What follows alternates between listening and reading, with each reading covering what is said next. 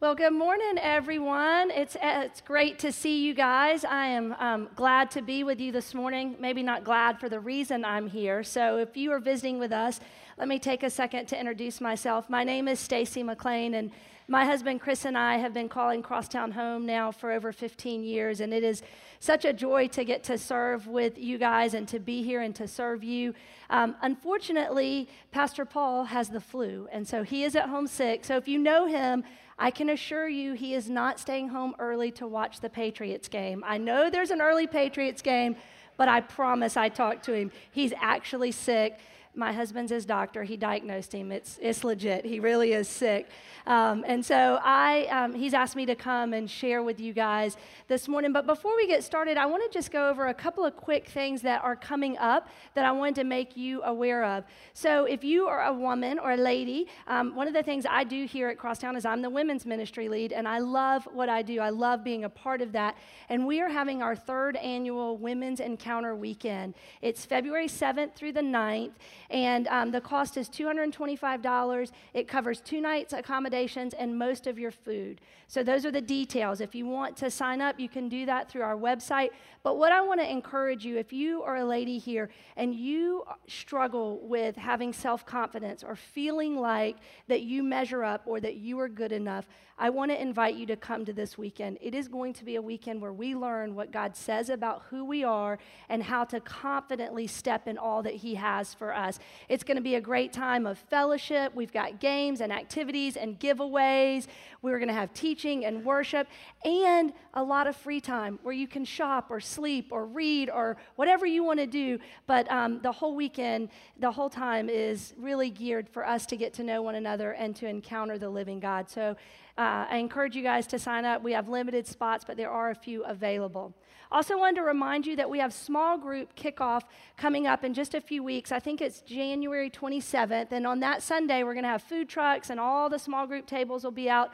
But between now and then, we have our small group directories available. Our small group leaders are walking around with these red buttons that say, Ask me about my small group. So if you've never gotten involved in a small group, I want to encourage you. Maybe that's the step that you're to take as this new year is getting kicked off. So we've got that going on. If you want a small group directory, they're at guest services. So I hope that you guys can. Um, get involved in that in some way. Those small groups really are the, the heart of what we do here. That is our mission statement on the process of becoming learners, lovers, and leaders. And so I just encourage you to step out and join a small group, check those out. So last week, Pastor Paul started our new series called Manifesto, Creating Our Future Now. And when he started talking to us about it, he defined the word manifesto as this it comes from the Latin word manifest, which means to make visible or to reveal. A manifesto reveals your intent. So when you think about the word manifesto, it reveals your intent. It's to make something visible. And then he also reminded us, though, that remaining the same is easy when the option remains on the table. And um, if you were here last week, then you got to see and be a part of that song and that video of burning the ships. And, and really, last week was kind of a charge to help us kind of think about what ships do we need to burn? What, what are we leaving on the table that's an option and there's no change because it's just easy to go back to the same old, same old? But if we're really going to step into this new year, with intentionality in creating our future, then we need to remember that we might have to burn some ships. And, you know, he went in and explained to us that a manifesto is like a, a core group of values, it's principles, and it's a bold call to action all rolled up into one thing. A manifesto um, really helps you understand what you're setting out to achieve. What do you want to achieve? It really helps you define your future. It helps you create the idea of what you want for your future. Because for a lot of us, we kind of just let it happen.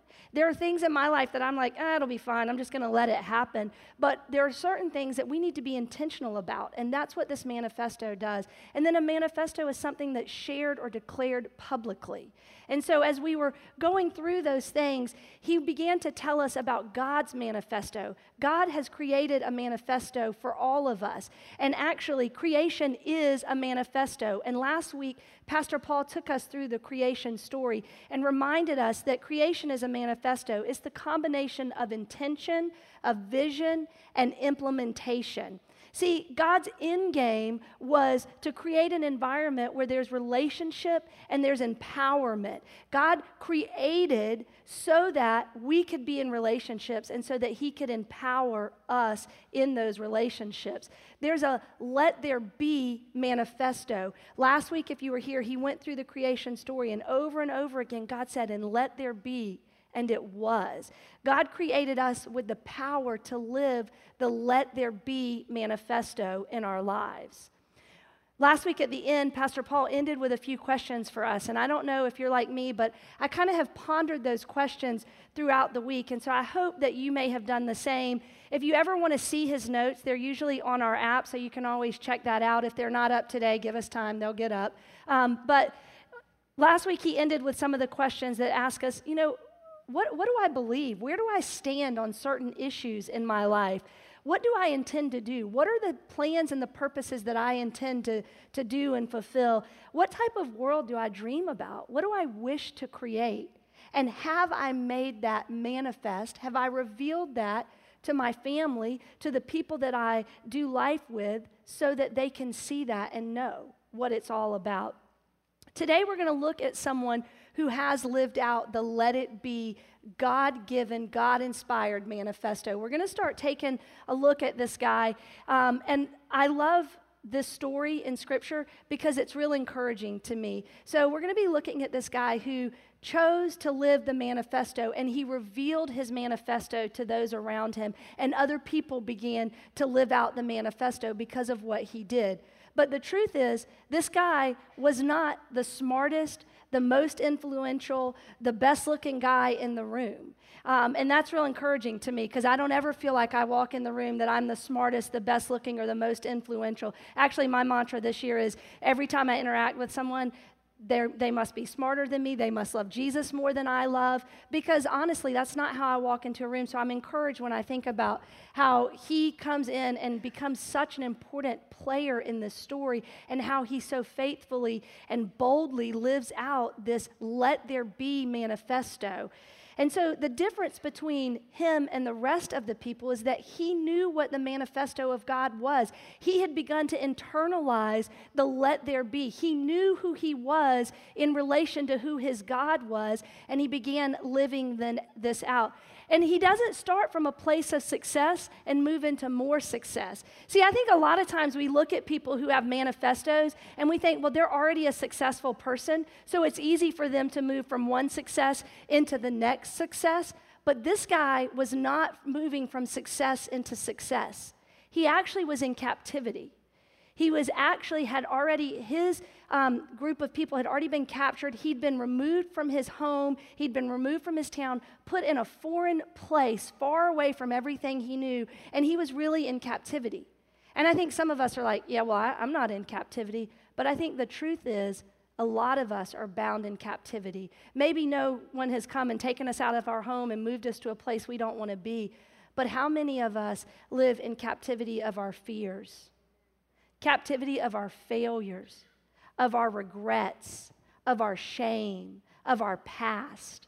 See, I think for a lot of us, we are in places of captivity. We are in places where we are being held captive by a heart of unforgiveness. We're being held captive by the fear of failure or what our last failure looked like. Or we're being held captive because of the betrayal or the hurt that has been caused to us. And I just want to encourage you today no matter where you are, no matter where you find yourself today, whether you're someone who's going to move from success to success, that's great. Or whether you're someone who's held in captivity by your fear, your unforgiveness, your shame, your regret, the truth is, God has a manifesto for your life. He has spoken it over your life and He wants you to begin taking that manifesto in. He has spoken, let there be manifesto over your life. He has said, let there be freedom, let there be forgiveness, let there be empowerment, let there be reconciliation, let there be healing, let there be blessing, let there be opportunity. That is the manifesto God has spoken over every single one of our lives. Wherever you're coming from today, the manifesto of God for your life is let there be all of these things. And as we get into this story today, you're going to see over the next several weeks the let there be freedom and forgiveness and opportunity and blessing and empowerment unfold in this story. And as you are reading this story, I want you to understand this story was written for us today to be encouraged. It was written a long time ago about real people who had real experiences. But when these events were unfolding and they got recorded in Scripture, God knew that we would need them today, that some of us would need to hear this manifesto today.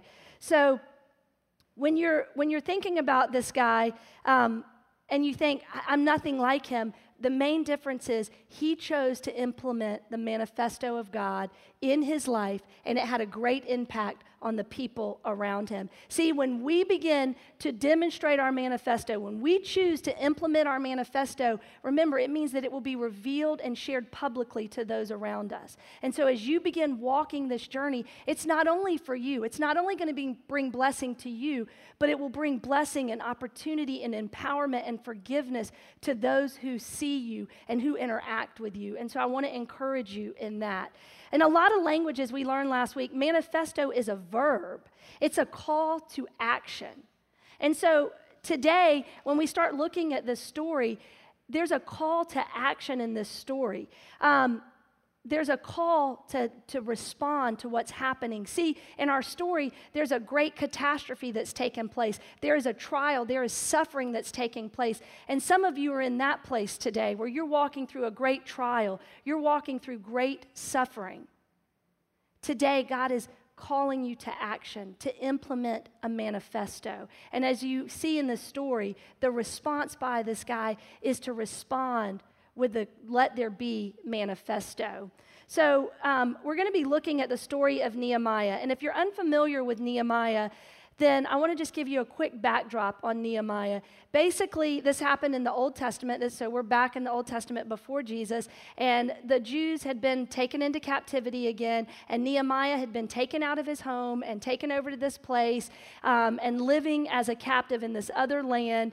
And then the city, his home city of Jerusalem, now has just been burned. The city walls have been destroyed. Um, at one point, the temple was destroyed and then got rebuilt. And so Nehemiah finds himself in this place where life as he knew it has been destroyed. The walls have been broken down. Anybody in that place today where you feel like everything around you has collapsed maybe in the last week or in the last six months? That you feel like the walls have been destroyed, that you're sitting in ruins. Maybe some of us are sitting in ruins that have been there for years. Some of us are thinking, there is no way these walls are ever going to get rebuilt. My kids are already grown. There's no hope for me to parent them, to teach them, to train them. There's no hope in that relationship. It's been broken for too many years. Or maybe you never had reconciliation with your parent and now they're, they're gone and you think there is no hope. I'm here to tell you today that we serve a God who is above and beyond time, and there is hope for every single one of us. That it doesn't matter how long your walls have been in ruin, it doesn't matter how long the devastation has been there, God wants to begin rebuilding the walls. As a matter of fact, in Isaiah, he says it this way Your ancient ruins shall be rebuilt. You shall raise up the foundation of many generations, and you shall be called the repairer of the breach, the restorer of the streets to dwell in. The manifesto of God is the same for all of us. Let there be. God is calling us to be the one to begin repairing the walls. No matter what caused the devastation around you, whether it was something that was done to you or it was a choice you made, God is calling each one of us to be the repairer of the breach, to be the restorer of the streets. And if you're sitting there, you may be thinking, yeah, but how do I do that? Just getting to church was hard enough this morning, right? I mean, if you have young kids in your house or teenagers or anyone else in your house other than yourself, it was probably a challenge to get here this morning. So, how do we get started? How do we do this? we're going to look at what Nehemiah did. We're going to be in Nehemiah chapter 1. If you've got your Bible, I encourage you open it up um, or you can follow along on your device. If you don't have a Bible, by the way, don't leave today without one. We've got free ones at the back for you. We want to give it to you as a gift. It's the best book you can ever pick up and read. It might be overwhelming at times. It is overwhelming at times to me, but I encourage you to get in it and to get to know it.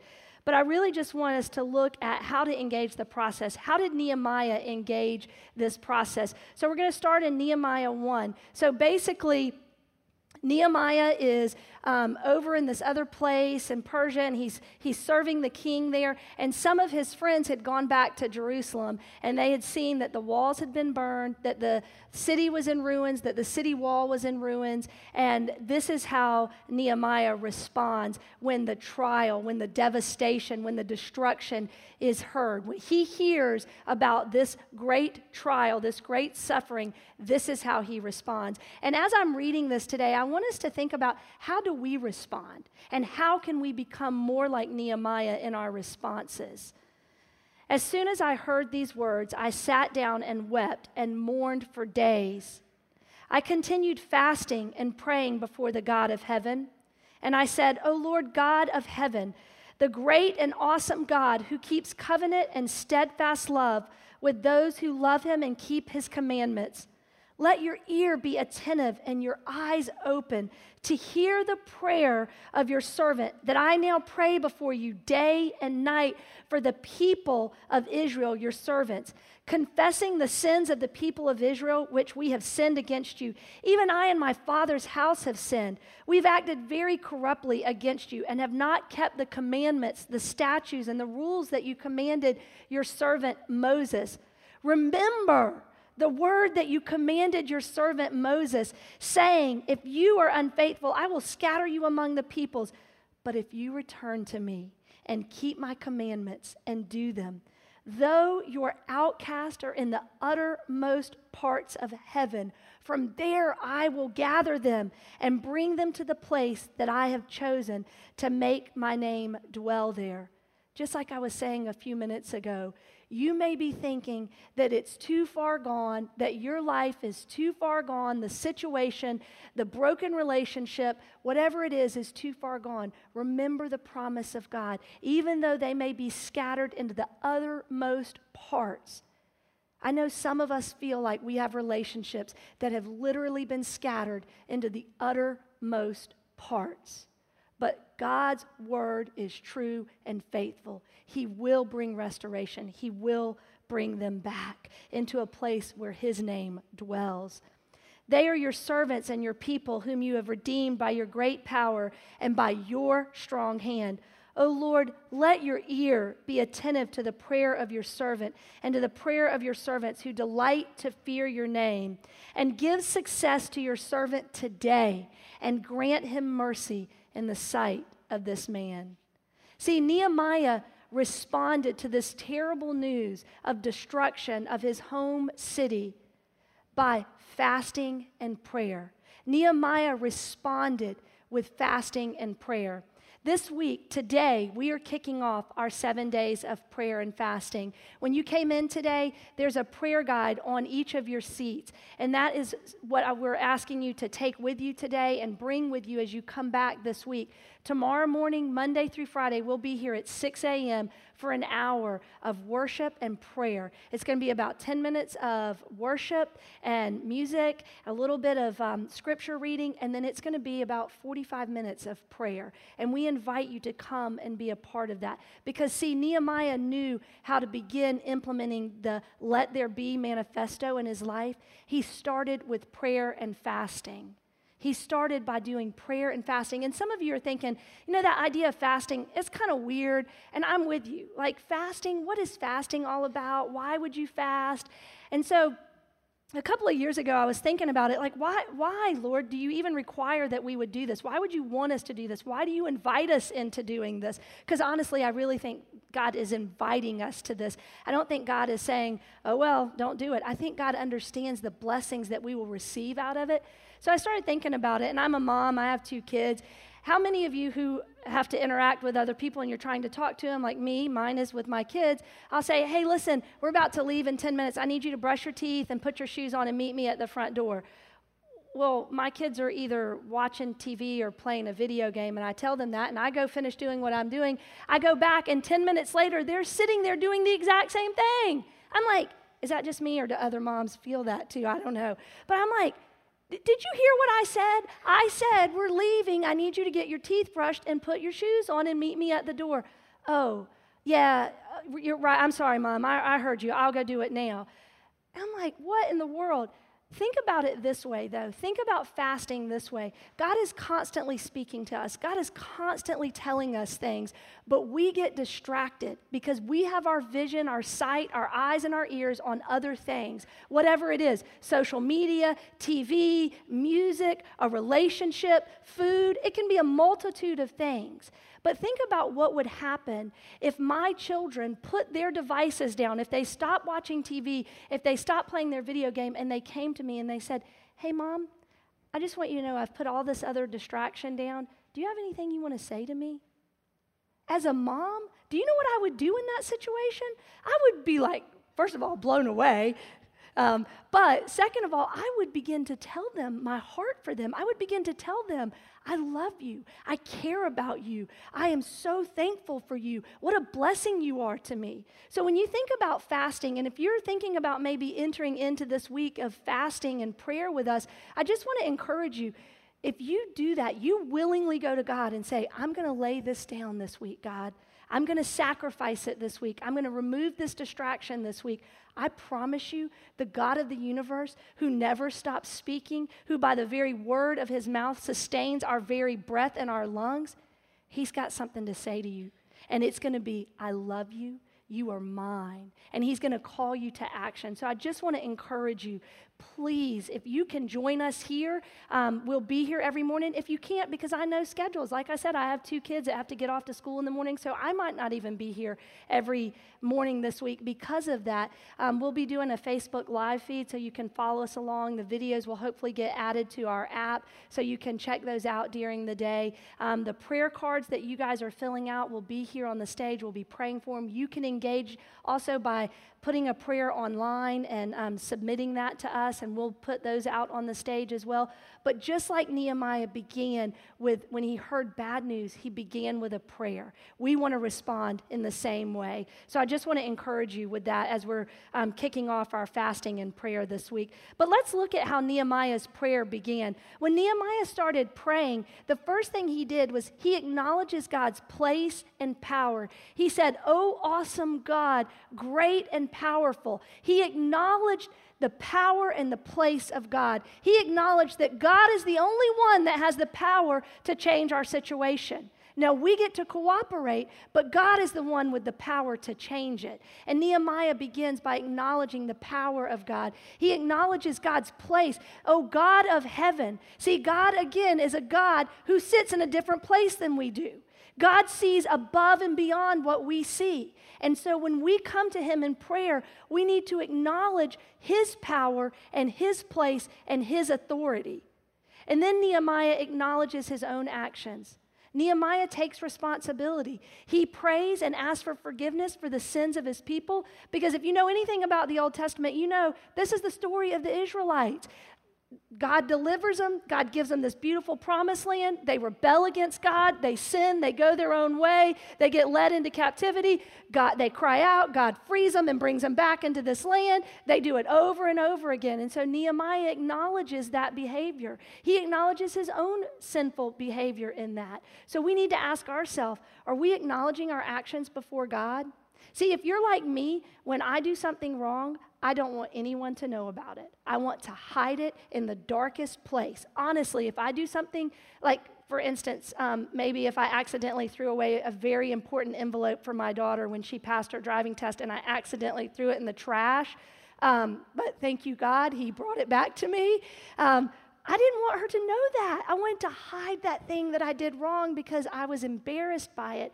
But what happens is God invites us to bring that to Him because He wants to give us forgiveness. His let it there, let there be manifesto of forgiveness is there for us. So we need to acknowledge those things that we have done, those choices that we have made that have gone against what He's calling us to do. And as soon as you bring it into the light, as soon as you acknowledge it and you ask Him to forgive it, and you acknowledge your action, He is faithful and just to do it. And it's done, and the shame is gone. But the longer you hide your actions, you don't want to willingly bring that in. You don't want to willingly talk to God about that because you're ashamed of it. All it does is heap more and more shame and guilt on you and drive a bigger wedge between you and God. God doesn't want us to confess our sin to Him because He needs to know it, because He's just a good old juicy God up there wanting to hear some good gossip. That's not the kind of God He is. He's there because He knows as soon as we say, God, forgive me for my judgmental thoughts. Forgive me for my anger. Forgive me for my unforgiveness. He immediately ushers that forgiveness and it's gone from me. And the enemy no longer has a hold on me with it and he can't heap that shame on me. So if you're sitting there going, I don't want to talk about the stuff I did wrong, I just want to encourage you. God wants you to bring it to him because he knows his forgiveness flows and he is just and faithful to forgive. And then the third thing Nehemiah does is he reminds God of his commands. It's kind of bold, I think.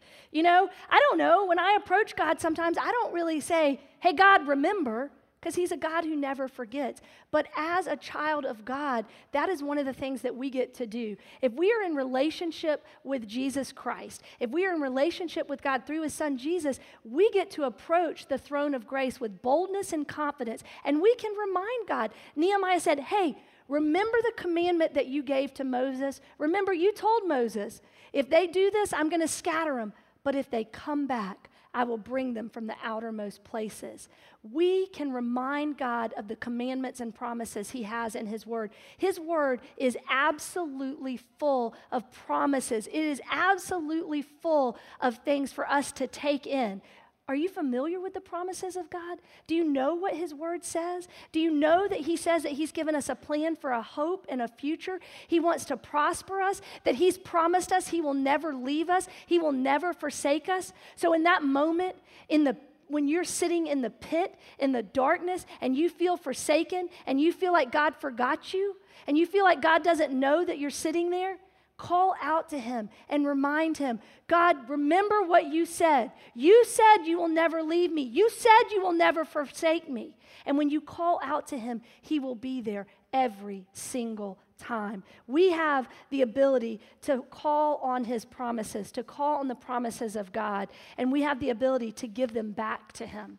So Nehemiah responds to this devastating news by praying by responding to God with prayer and fasting. And it's continued prayer and fasting. It says he continued in prayer and fasting. It lasted, it went on because this is his manifesto. This is his intention. His intention is to be the one to receive forgiveness, to be the one to receive empowerment and blessing. And so after Nehemiah prays, you know what Nehemiah does next?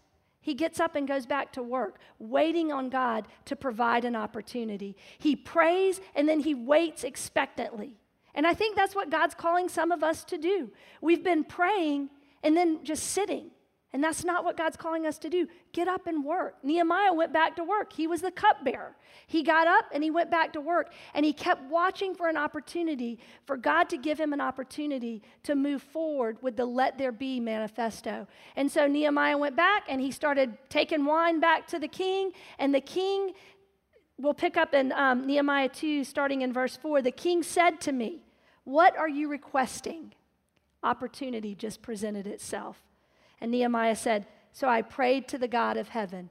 Nehemiah prayed and fasted, worked, waited for an opportunity. When the opportunity presented, how did he respond? With more prayer. He prayed to the God of heaven. And then listen to what he said.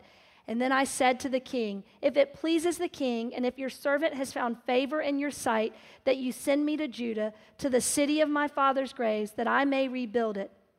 And the king said to me, the queen sitting beside him, How long will you be gone, and when will you return? So it pleased the king to send me when I had given him a time. And I said to the king, If it pleases the king, let the letters be given to me to the governors of the province beyond the river, that they may let me pass through until I come to Judea.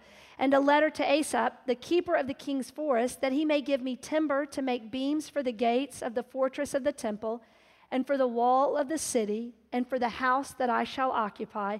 And the king granted me what I asked, for the good hand of God was upon me the good hand of my God was upon me. See, when the king asked Nehemiah what he was requesting, Nehemiah went right back to God in prayer. And then Nehemiah responded with very specific things. When you go to God in prayer, He is a God who will give you specific things. Now, you may not always understand it because he has said to me, I will provide everything you need. That has been the mantra that I have heard out of God's mouth for the last six months. And I thought, okay, that's great. That's specific, but I don't know exactly what it means. It came to realization this week on Friday morning when Pastor Paul called and said, I have the flu, I can't speak. I need you to speak on Sunday, Nehemiah 1 and 2 okay, I can do that. I can do that. No, I don't think I can, but God can do that. I opened my Bible. I looked at Nehemiah chapter 1, and do you know what I had written? I don't know when, I didn't date it, but do you know what I had written? I will provide everything you need. He is a God who is specific, and He will give us specific answers, even if we don't understand exactly what they mean. I don't know when I wrote that in my Bible, and I didn't know then that I was going to be called with about a 48 hour notice to give a message on Nehemiah 1 and 2. But again, I serve a God who stands out of time and space, and He said, I will provide everything you need. Even the green envelope that you threw in the trash the other day, I will provide. I'm like, Yes, Lord, thank you. So when you throw His provisions away, He's still going to provide. Don't worry. He is a God who provides. So Nehemiah asked the king for very specific things. Nehemiah said, Okay, this is when I'm going to go and I'll be back. And by the way, can you give me some letters? I'd like to have letters. At that time, to pass from one governor place to the other, from one you know province to the other, they would get these letters so they wouldn't have to um, pay taxes and all this other stuff, and they would have permission. And so he had these letters that he had requested from the king, and the king said, "Yes, I'm going to give you these letters." And he asked for the timber and all of that. He could be specific. We have been given letters of authority. See, we have been given Jesus Christ. Jesus Christ died on the cross for us so that we can be given those letters of authority. Jesus came and said, I've been given all authority on heaven and earth, and I'm giving it to you to go and make disciples in the world around you. Let there be manifesto for every one of us. We get to choose whether or not we want to be those living letters, whether or not we want our life to be the manifesto that is revealed to the world around us. As a matter of fact, in 2 Corinthians 3 2 and 3, it says, You are our letter, written in our hearts, known and read by all men, being manifested, revealed that you are a letter of Christ cared for by us, written not with ink, but with the Spirit of the living God, not on tablets of stone, but on tablets of human hearts. We get to be that testimony. We get to be that for the world around us. When we begin implementing our manifesto, the manifesto that God has spoken over us, a manifesto that says, let there be hope, let there be opportunity, let there be forgiveness, let there be blessing, let there be intentionality of your life. When we begin living that out, we begin testifying to other people. We reveal who Jesus is to the world around us. So we get to grow in power and authority because of who Christ says that we are, and we step into that because of who Christ says we are through prayer, through times of fasting, through going to His Word, through holding on to His promises. We begin to rebuild walls. So, my question is will you join with God in the rebuilding process? God wants to begin a rebuilding, He wants to restore. Will you join with Him? no matter who has broken the walls down, whether it was you or someone else. As we move into this time of expressions, God wants you to join with him. God wants you to begin allowing this let there be manifesto to begin. And it begins right here with our seven days of prayer and fasting. It is not a coincidence that this message today lines up with our seven days. So I want to encourage you. We've got our prayer cards, they're over here at the cross. If you've got a prayer request, put it before the God who heals, the God who restores, the God who forgives, the God who has all power and authority, and the one who has called you out, the one who has said, You are forgiven, you are redeemed, you are beloved. So, as we enter into this moment, this is a time, during this time of expressions, for you to respond to what God's been saying to you today. God has been speaking because He never stays silent, and He wants you to respond. What's your response going to be? Are you willing to step out past your fear, past your failures, past your regrets, past the brokenness, past the hurt, past the shame? And are you willing to step into what God has for you? Are you willing to begin the process? It starts with a simple prayer. Let's pray.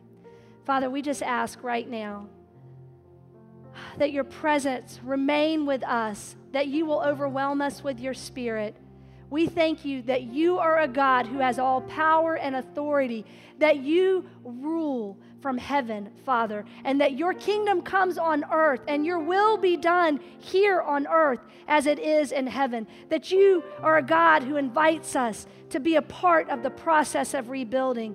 And so, Father, today, as we partake in communion in the body and the blood of Christ, remembering the sacrifice, the perfect sinless sacrifice of Jesus Christ that was poured out on our behalf. Father, we rejoice and we delight in all that you have for us. We thank you that you are a God who loves us and goes before us. And so, Father, we just come before you with all of our baggage, with all of our stuff, with all of our hurts, with all of our anxiety and fear, and we lay it at the feet of the cross. And we ask you, the Spirit of the living God, to write on our heart the truth of who you've called us to be. Let us step into this, Father, with you, with a boldness, approaching your throne of grace with a confidence of who you've called us to be. We ask this in Jesus' name. Amen.